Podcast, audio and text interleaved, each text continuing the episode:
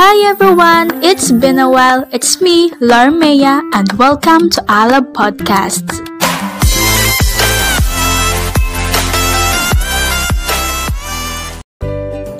Magandang araw sa inyong lahat. Ngayon ay ibabahagi ko sa inyo ang isang makabuluhang kwento na kapupulutan ng magandang aral. Kaya't inaanyahan ko kayo na makinig. Ang kwentong aking ibabahagi ay tungkol sa isang napakabuting mangingisda. Sa isla ng pulo ay may mag-asawang simpleng namumuhay sa tabi ng karagatan.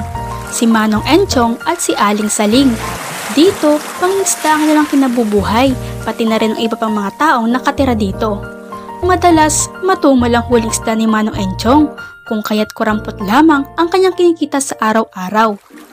Minsan pa'y malakas ang alon kung kaya't hindi siya makapalaot.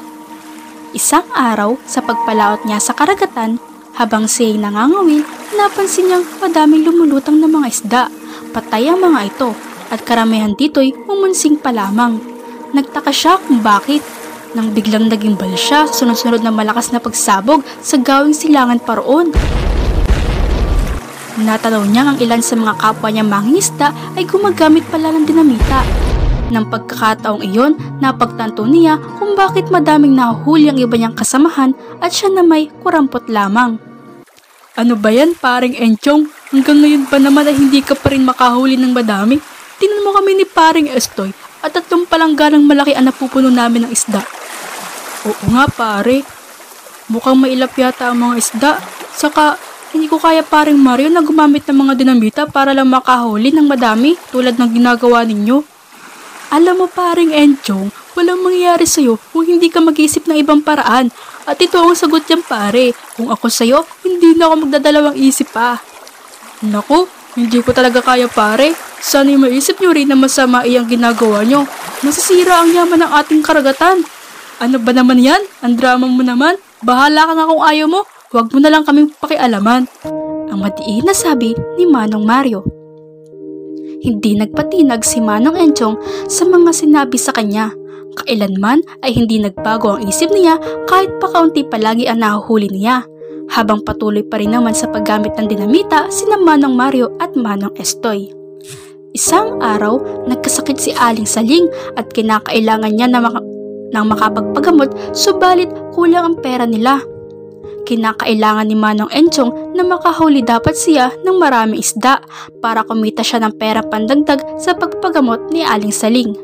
Kaya't naghanda na siya sa pangisda at isinuong na niya ang kanyang munting bangka para sa pagpalaot. Na nasa kalagitnaan na siya ng karagatan, naiisip pa rin niya ang may sakit niyang asawa.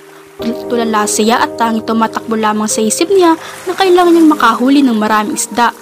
Natauhan na lamang si Manong Enchong nang muli siyang gulantangin ng malakas na pagsabog ng mga dinamita. Napahiling si Manong Enchong. Hindi, hindi. Ano man ang mangyari, hindi ako tutulad sa kanila para lang makahuli ng marami isda. Ngunit, kailangan ko ngayon makahuli para sa asawa ko para magkaroon ako ng pera. Ang sambit ni Manong Enchong. Maya-maya pa'y paghila niya sa lambat niya ay may nahuli siyang isang pawikan. Nagulat siya at napaisip na kung iuuwi niya ito ay madaming magkaka-interest dito at bibili nito sa mas malaking halaga. Ngunit napailing muli siya. Mali, mali, hindi ko dapat iyon gawin. Isang yaman ito ng karagatan kung kaya't dapat ko itong ibalik. Kaya't dahan-dahang inalpasan at tinubog sa tubig ni Manong Enchong ang pawikan. Pagkatapos, muli siya nagpatuloy sa paglalambat. Sa pagkakataong ito'y mas nagulantang siya sapagkat isang malaking kabibi naman ang nakuha niya. Nanlaki ang mata niya at muli siyang napaisip na mas malaking halaga ito pag kanyang binenta. Ngunit muli, napailing siya. Mali. Mas malaking yaman ito ng karagatan kung kaya't hindi ko ito dapat nakawin. Oo, tama. Kailangan kong manindigan. Sa pagkakataong ito'y muli niyang inalpasan ng naturang yaman. Maya-maya pa'y biglang nagliwanag ang karagatan at unti-unting umutlaw mula sa ilalim ng tubig ang napakagandang sirena. May korona ito at tungkod na tila tinidor. Nanlaki ang mata ni Manong Enchong sa kanyang nakita. Hindi siya makapaniwala sa nakikita niya sa harapan niya. Ikaw na manging isda, napakabuti ng iyong puso. Nasukat ito gamit ang pagsuhol ko sa iyo ng ilan sa mga yaman dagat ngunit ni isa ay wala kang kinuha dito kung kaya't gagantimpalaan kita sa iyong kabutihan at paninindigan. Ang sambit ng sirena. Itinaas nito ang kanyang palad at may lumabas na isang kabibi naglalaman ng perlas. Kumikinang ito at sobrang napakaganda. Ipinagkakalob ko na sa iyo ito kasama ng mga isang mahuhuli mo sa pangista ngayon at sa mga susunod pang mga araw. Sinisigurado ko na iyan sa iyo at ang lahat ng paminsala sa aking karagatan ay pagbabayarin ko. Umihip ang napakalakas na hangin na siyang nagdulot ng lakas ng alon. Nasaksihan ni Maning Anchong kung paanong binalot ang bangkang kaninay nagpapasabog ng dinamita. Nahulog ang lola nitong tao at nagmamakaawang makaalsang muli. Nangako silang hindi na kailanman sila gagamit muli ng dinamita. Pagkaraan ito'y naglaho na ang sirena.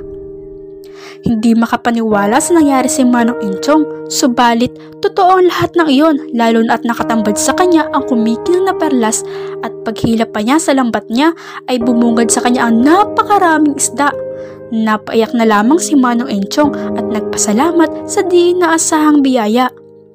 Dumuong na si Manong Enchong masaya niya ibinalita sa asawa niya ang nangyari. At sa pagkakataon ding iyon ay naipagamot na niya si Aling Saling. Sumagana ang buhay nilang mag-asawa at araw-araw nang nakakahuli ng maraming isda si Manong Enchong. Natauhan na din ang ibang mga isda tungkol sa paggamit ng dinamita na ito'y lubos na masama at sigurado akong hindi nila gugustuhin maulit pa ang pangyayari sa mga tao na ngahas gumamit ng ipinagbabawal na dinamita. Mula noon, nakilala na si Manong Enchong bilang isang tapat, mabuti, responsable at maprinsipyo mga isda sa isla ng pulo.